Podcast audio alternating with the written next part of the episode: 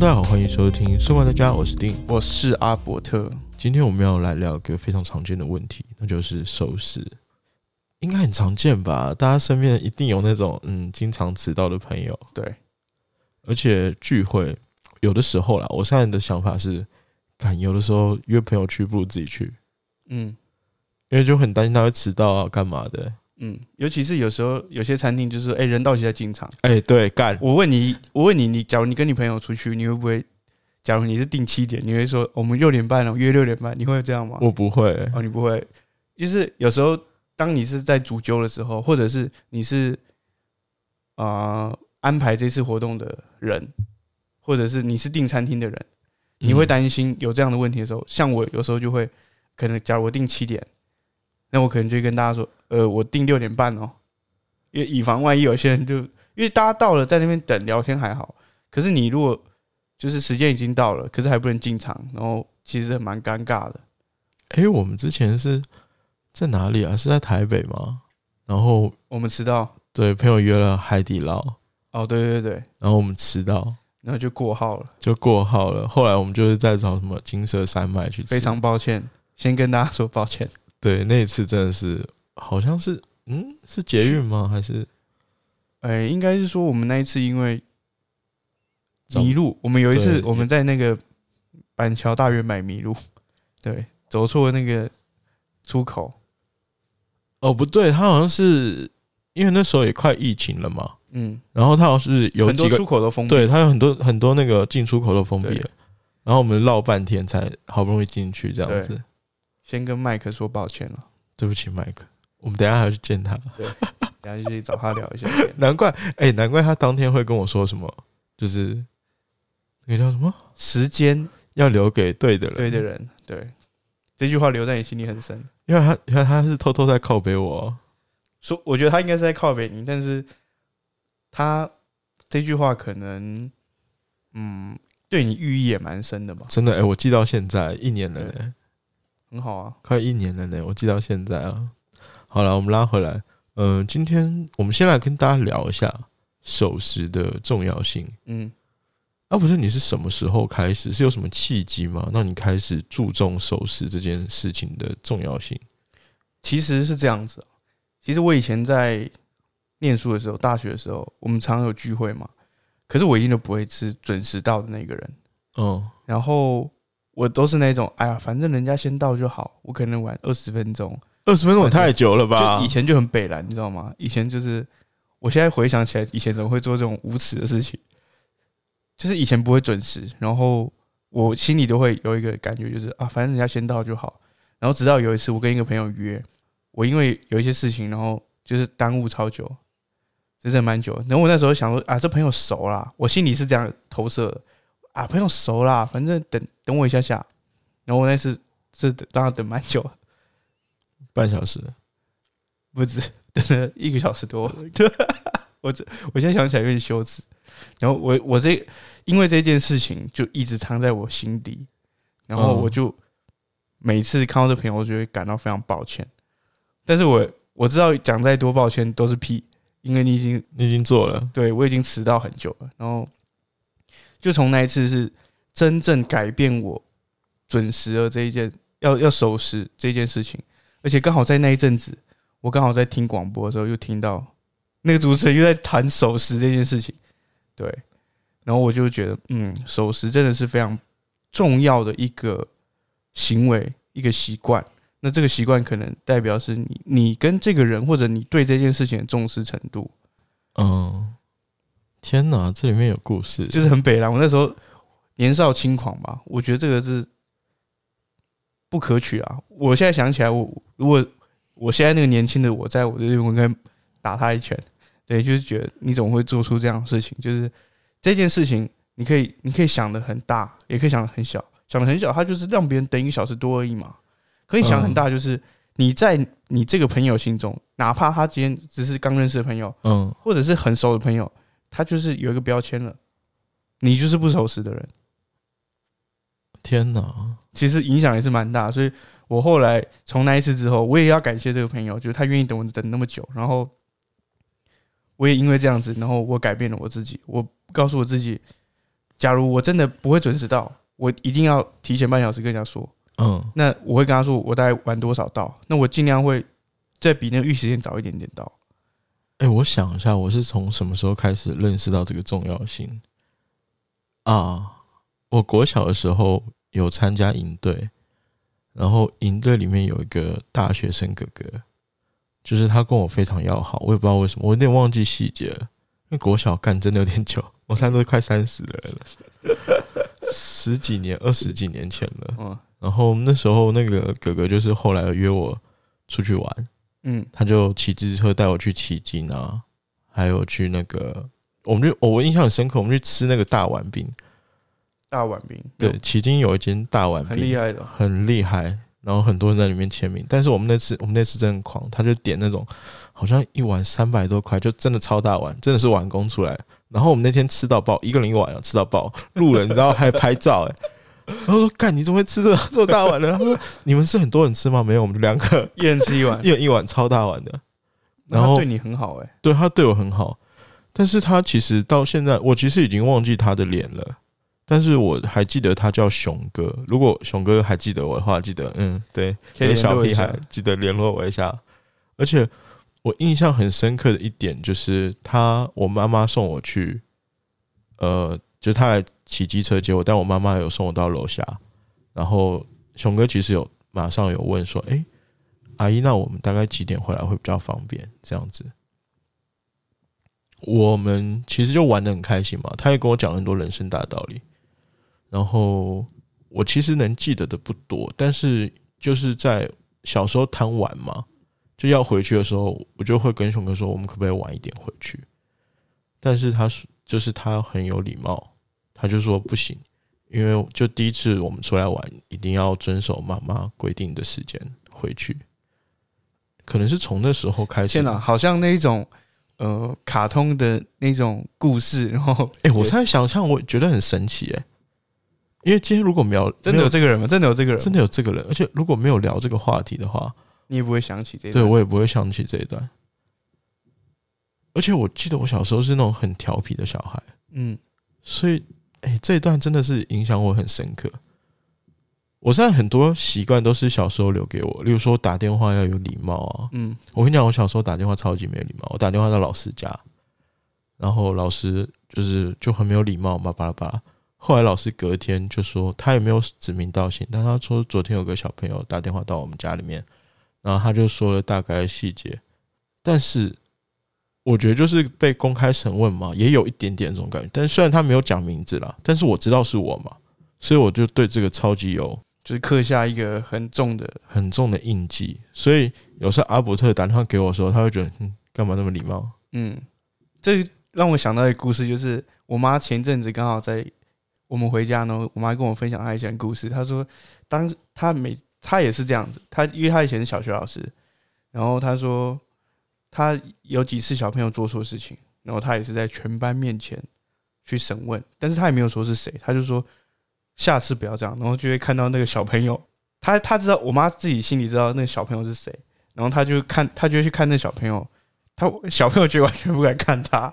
小朋友就开始有点羞耻，然后觉得嗯，是我是我是我那种感觉，不要再讲了，不要再讲了那种感觉。真的真的，那会留下很深刻的印记。你说它算是一种嗯坏的记忆吗？嗯，算是一种伤害吗？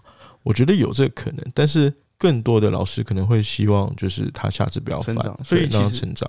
所以感觉上，呃，小时候，能可以说小学老师带给孩子的呃这种生活的习惯或者是价值观，是影响一辈子的事情。我觉得嗯有机会我我可以找我找我妈 当强者对，真的可以，聊一下，因为他其实也蛮多故事，从他可能在教书，然后从以前看到现在，因为他都是在公立的小学，所以看到的环境会一致嘛，就是他没有跳来跳去，嗯，然后看到有什么变化，然后在学校里面的一些环境，然后跟小朋友的变化，我觉得诶、应该也蛮有趣。有机会的话，我们可以回花莲找他录音一下。这点我觉得真的蛮重要，可能从小教育，嗯，或者是有机会想跟大家聊一下家教。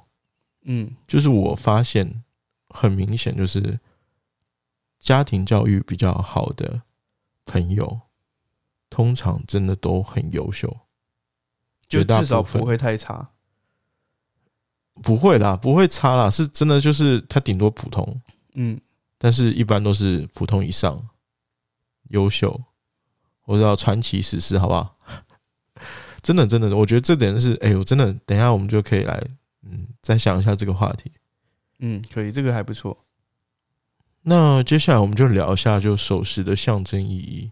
对你来说，守时到底它象征了什么？守时对我来说，以前的我完全没有这样子的思维的时候，我觉得不过就是约一个时间嘛，你就只是跟这朋友约一个时间，然后你会到就好了。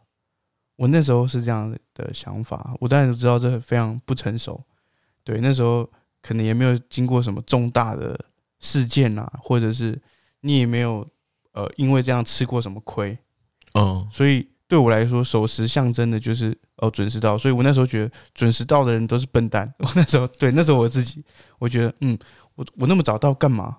让别人等我，我先去不是要别人等别人吗？我那时候其实是很自私的，我觉得嗯，那我还不如让别人等，反正就只是等而已啊。你是曹操吗？为什么？宁愿我负天下人，不愿哦天下人负我。这种那时候以前是自私的，我觉得那时候自己是蛮不成熟、蛮幼稚、蛮低能的。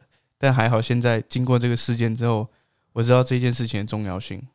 就像我我吗？嗯，我想一下哦，哦，这这这个，因为守时这个话题也是蛮可大可小啊。对可大可小的。对我来说，一个人守不守时，它的意义应该是在于说，首先一个当然是第一印象嘛，对，这个人可不可靠，哦，你想很远。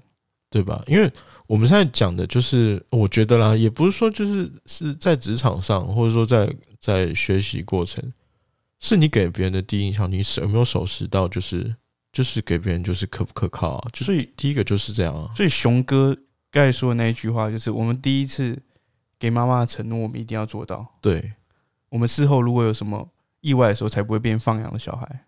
嗯，所以我觉得哇，这句话我现在想起来我都有点小感动。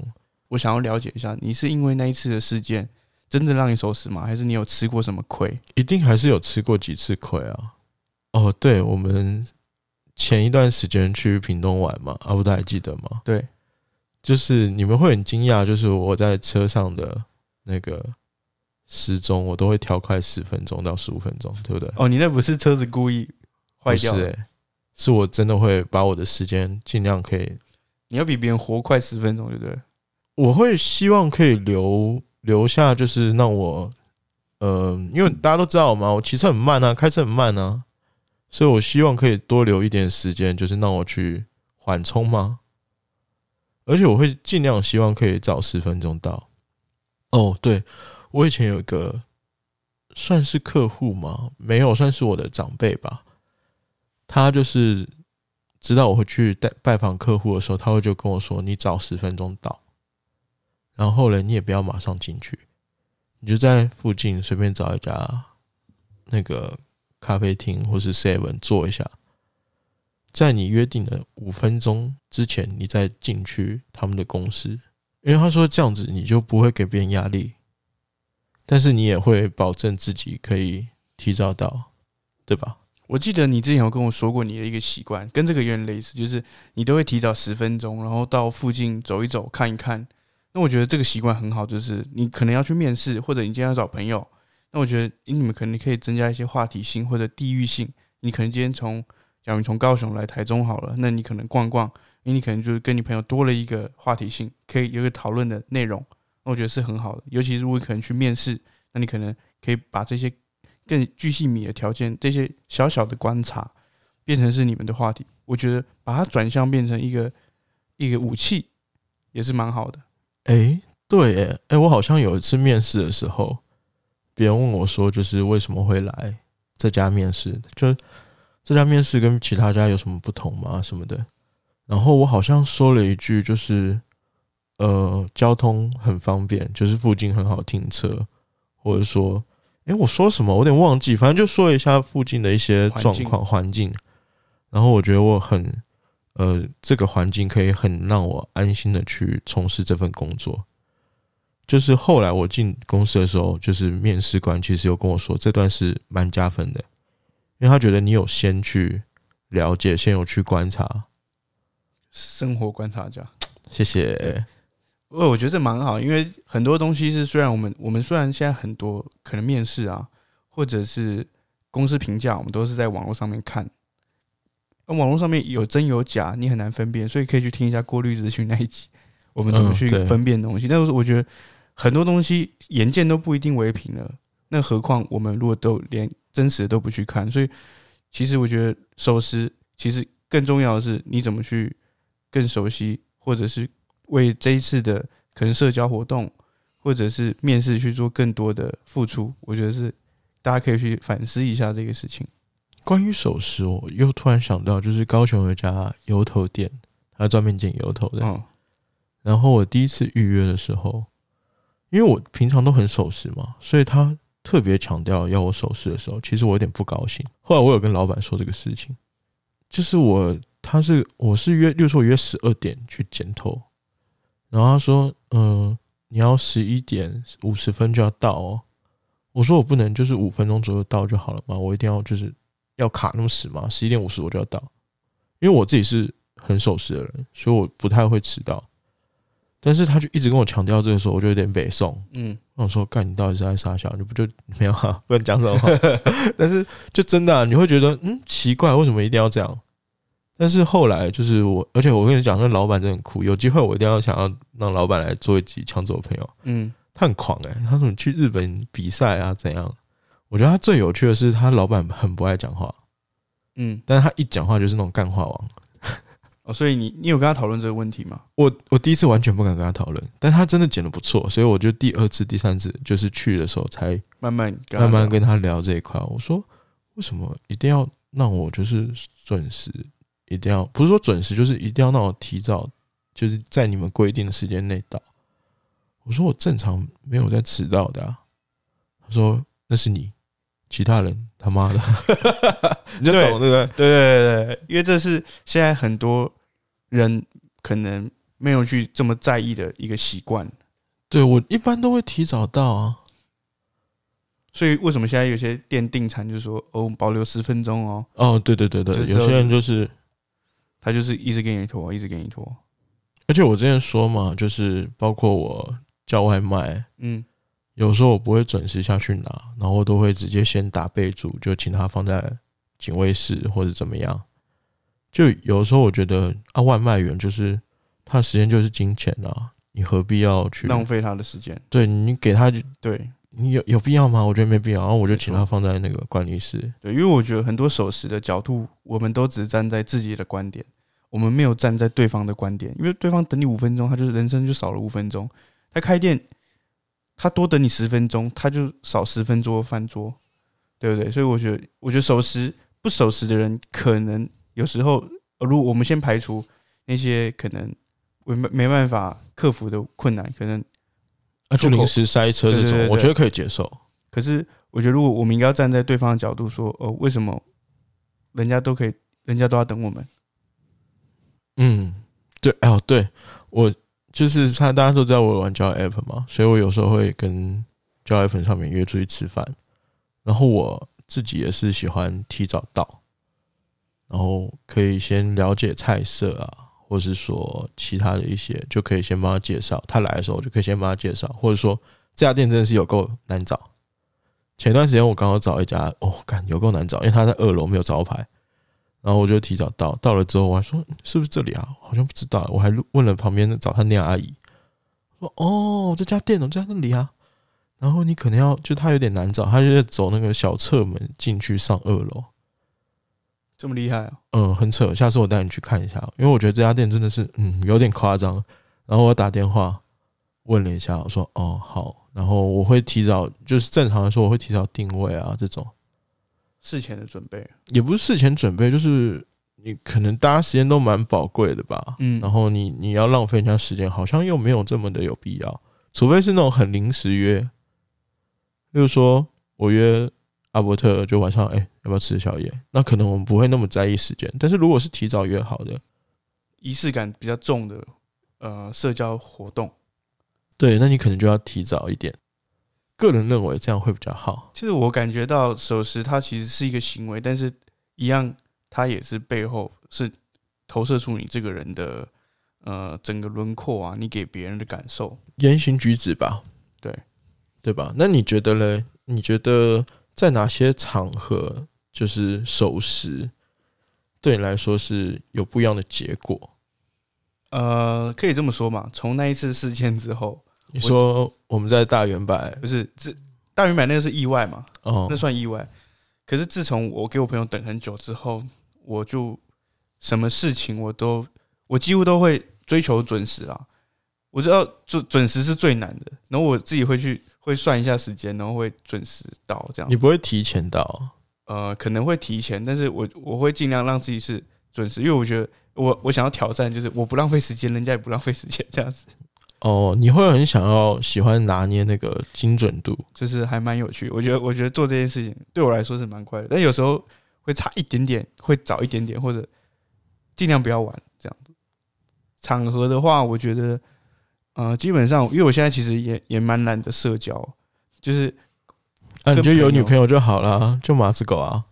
不是这么说啊，我我就是很懒得跟朋友约，因为我觉得我要花时间，然后朋友也要花时间。那我觉得如果这这个社交对我们来说不是太大的帮助，那我觉得倒不必大家浪费这些时间。所以我现在我可能我可能又自私了吧，我可能就是有点迈向老化嘛思维，大家有点初老了。对，然后就有时候其实蛮蛮懒惰去做社交，除非也没有什么除非、欸，我觉得你应该是没有说不喜欢社交吧，你应该是讨厌当主揪吧。因因为这样说来，我因为我现在住台中嘛，那我嗯。台中也没什么朋友，可是我朋友就是都在可能北部北部朋友蛮多，会回花莲，可是北部成本就高嘛，所以北部我可能也是，我先说没有不尊重任何人哦、先打预防针就对了。对，可是我会尽量就是把行程都排在一起，所以大家就是如果被我约到，就是恭喜你们。哎、应该先抱歉吧？你在恭喜什么？我说被我约到的人，先恭喜你们，因为我其实觉得大家时间很有限，而且现在社交媒体这么发达，那其实我跟人家聊那么多，人家有意愿吗？我不知道，嗯，对确实，所以我反而我会很慎重的面对每一次的呃场合，可能是跟朋友约，可能跟老师约，可能跟前辈约。那我觉得我我会很慎重面对每一个时间点，因为我觉得那个每一次的付出都是我们彼此之间的努力，才有办法在那个那个天时地利人和的状况下，我们大家在那边聚在一起。所以我很慎重面对这件事情。所以场合对我来说，每一个场合都是很重要的。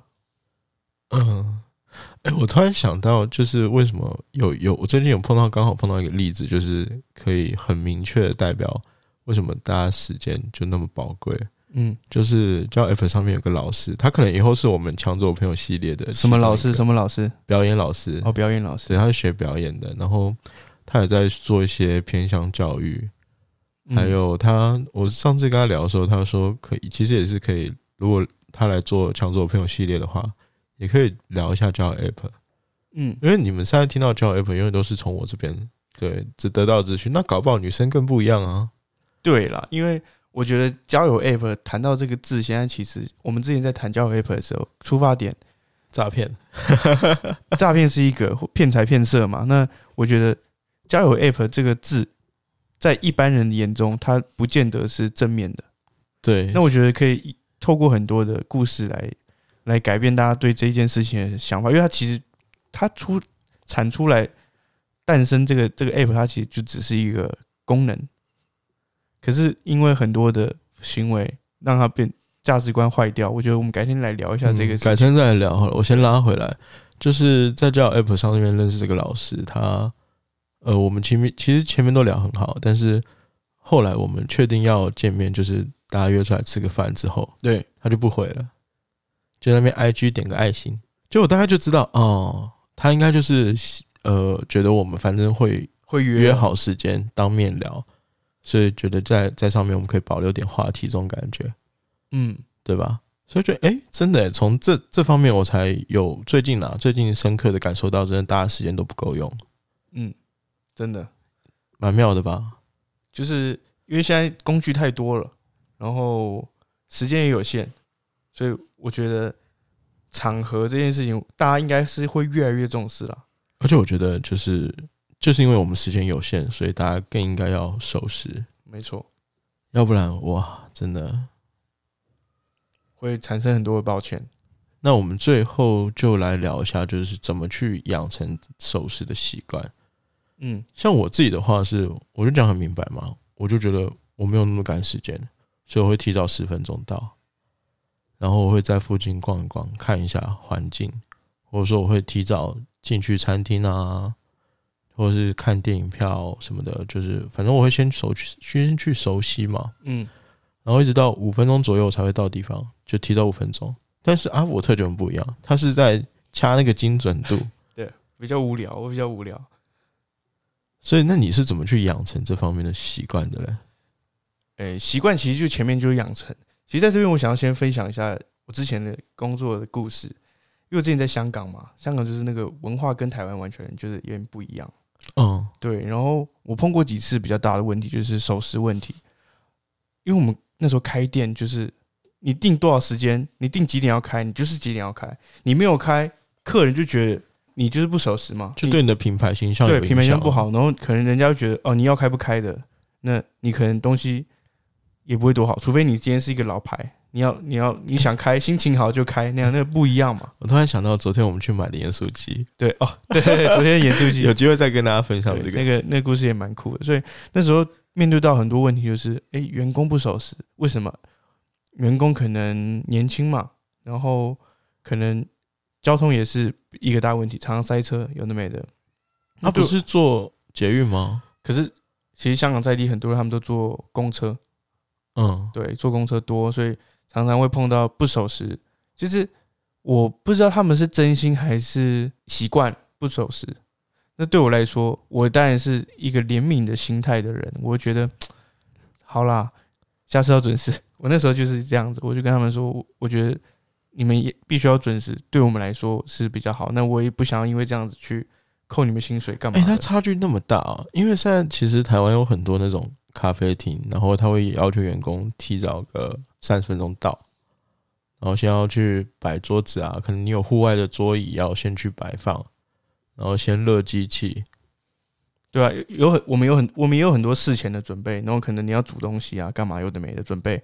那我我不知道是因为年轻吗还是呃刚好遇到个案啦，哦，就是他们觉得啊，就真的塞车啊，或者是真的没办法，真的抱歉，他们会抱歉，可是我很难从行为上面看到抱歉这件事情。然后就假如说我真的不想扣你们薪水，可是真的扣了，好像好像也合理，对不对？就是他们好像不缺钱的感觉。哦，真的哦、对，就是有时候真的是蛮无能为力的。哎他们是就是会很明显的表现出那种愧疚的情绪嘛，或会，他们会表现出愧疚，然后可能文字上面啊会打表情符号，有的没的。然后有些员工女生，然后你就觉得，呃，我就不想要去去去批评或去骂他们，因为我觉得我我想要用软性文化这一个造成一个共识，有个那个影响，对对对，就是应该相互之间会影响，但是还蛮难的。就是可是后后面慢慢大大家开始有这样意识的时候，有越来越好，但是前面真的是碰到蛮多问题，所以我觉得用软性的教化是蛮有效的。真的假的？在沟通差那么多，我的天哪！有啊，可能本来假如你十二点要开，有时候他们可能晚了半小时、一个小时到，然后你可能就往后一个小时开。那我们都是我们现在听到都是阿伯特在香港所见所闻嘛，我相信搞不好我们听众里面有香港的朋友，对不对？来辩解一下，没有来 PK 一下。我，所以我说那个可能是个案了，不要大家不要再再挑战我，我只是想要分享一下，是不是文化上面有差？因为我那时候有跟朋友聊天，聊到这一块，跟香港朋友吗？跟台湾朋友，只是他在香港有投资东西，嗯，然后所以他也常跑香港嘛，我们有机会可以找他聊一下。好哦。对最近强者我朋友系列录的有点勤，对，很多朋友，然后那时候、呃我们有聊到，那时候我刚从香港回来，然后我就跟他分享这个故事，然后他就跟我说，会不会是因为台湾有？我们先说男生呐，因为男生台湾应该都有当兵，嗯，对，对，多半都有当兵。那我们那时候讨论到，我们讨论到这个点的时候，大家狂笑，就是说，就是以前当兵，大家都会那个长官都会说，你们各位啊，做好钱质量啊，就是就是就，是钱质量这件事情。我觉得这件事情对我来说没有太大影响，因为我在当兵之前就已经有守时习惯。可是可能很多年轻人因为没有经过。嗯，可能太多的重大事件或者是社会的洗礼，那你还没有这样的习惯之前，你可能不会有这样子的意识到重要性。所以那时候其实我觉得当兵也是改变很多守时的问题。因为假如你你把你七点要回营区，那你不可能六点六点五十才到嘛，因为你可能还要检查有的没的，嗯，很多程序。所以而且你迟到的话，你就会影响所有人。因为当兵就是联联动嘛，你一个人就会联联想一个班，一个班就联想一个一个连，就是一个一个影响越大，所以你你的你的影响就可能跟那个原子弹一样，原子效应会爆发。对，所以我们就是做好每一个人该做做好的事情。我觉得那个那个时候的手势对我来说，我们讨论到有可能因为台湾因为守时这件事情，在当兵的时候，很多人就已经从那时候去做改变了。嗯。而且台湾就是现在做行，就我们所谓的行销人也很多嘛。嗯，对他们来说，就时间就是金钱，没错。所以他们会经常，我有个行销朋友，他很爱约朋友吃甜点。嗯，然后我最近不是都喜欢骑重机出去，就找甜点店啊或咖啡厅什么的。对。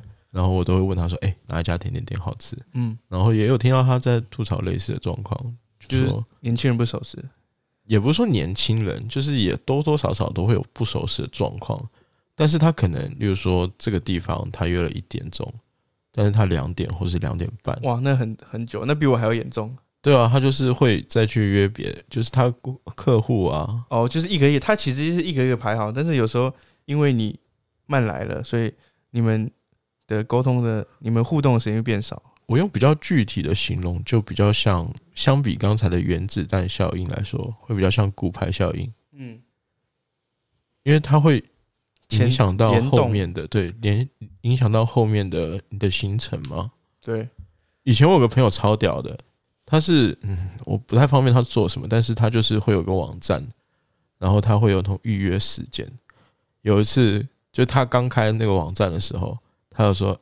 就我约他吃饭，然后他说：“哎，你到我那，他开玩笑啊，就是说，哎，你到那个网站去预约一下。”我就是真的，我一开始还不知道是什么，然后我点开说：“干这傻笑，就是大家去 booking 他的时间，对，去 booking 他的时间，我觉得好瞎哦，这什么东西？朋友约吃饭都要这样。当然是后来我们就是开玩笑，但他这个东西被我嘴超久了，但他可能吃过很多亏吧。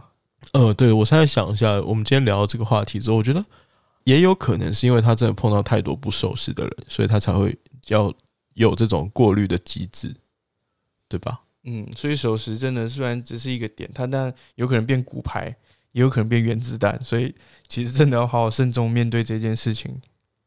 还蛮有趣的这个主题，我没有想到他可以聊那么多哎，这一题就是因为其实我觉得大家会谈到守时的时候，当你愿意开始跟朋友去靠背去分享你的。被人家迟到很不爽的经验的时候，其实你已经 累积很久了。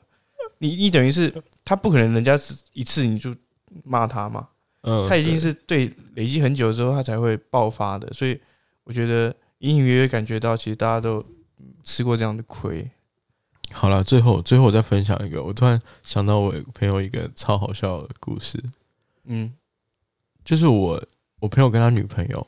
他约了他妈妈，就是女方的妈妈吃饭，然后我朋友就很正常的时间点嘛，男生朋友就很正常时间点到了嘛，他妈妈也很正常时间点到，然后那是他们第一次约家长吃饭，对，但是他女朋友迟大迟到，迟到好像一个 一个尴尬的，对，他现在在跟我就是在回忆这段过程的时候，他觉得真的也很傻眼，然后那段就是迟到。然后迟到一个半小时还两个小时，反正就大迟到。后来我朋友就说，我在那边跟他妈第一次见面就聊了一个多小时。这样子也蛮奇怪的，因为为什么就是女儿没有跟妈妈一起同时出现？所以就觉得很妙啊。嗯，然后我在想，因为我没有问后续，如果大家好奇，我再去问他后续。嗯，但是我在想，是不是女生故意的？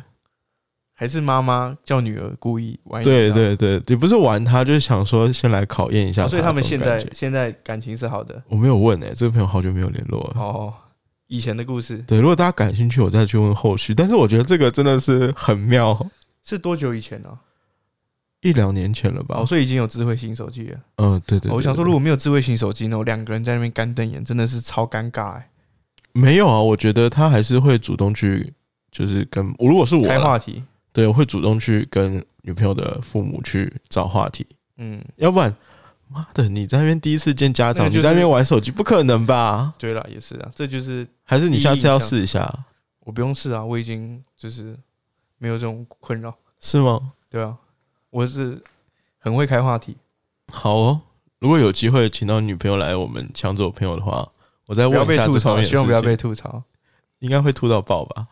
不会啦，那我们这集关于守时的话题，我们就聊到这里。其实守时还有很多细节可以再跟大家聊，而且我相信大家一定有很多故事。如果方便的话，可以到我们的 IGFB 或者是写 email 给我们。嗯，欢，迎，嗯，欢迎。我是生活观察家阿定，我是阿伯特，我们下次再见喽，拜拜拜拜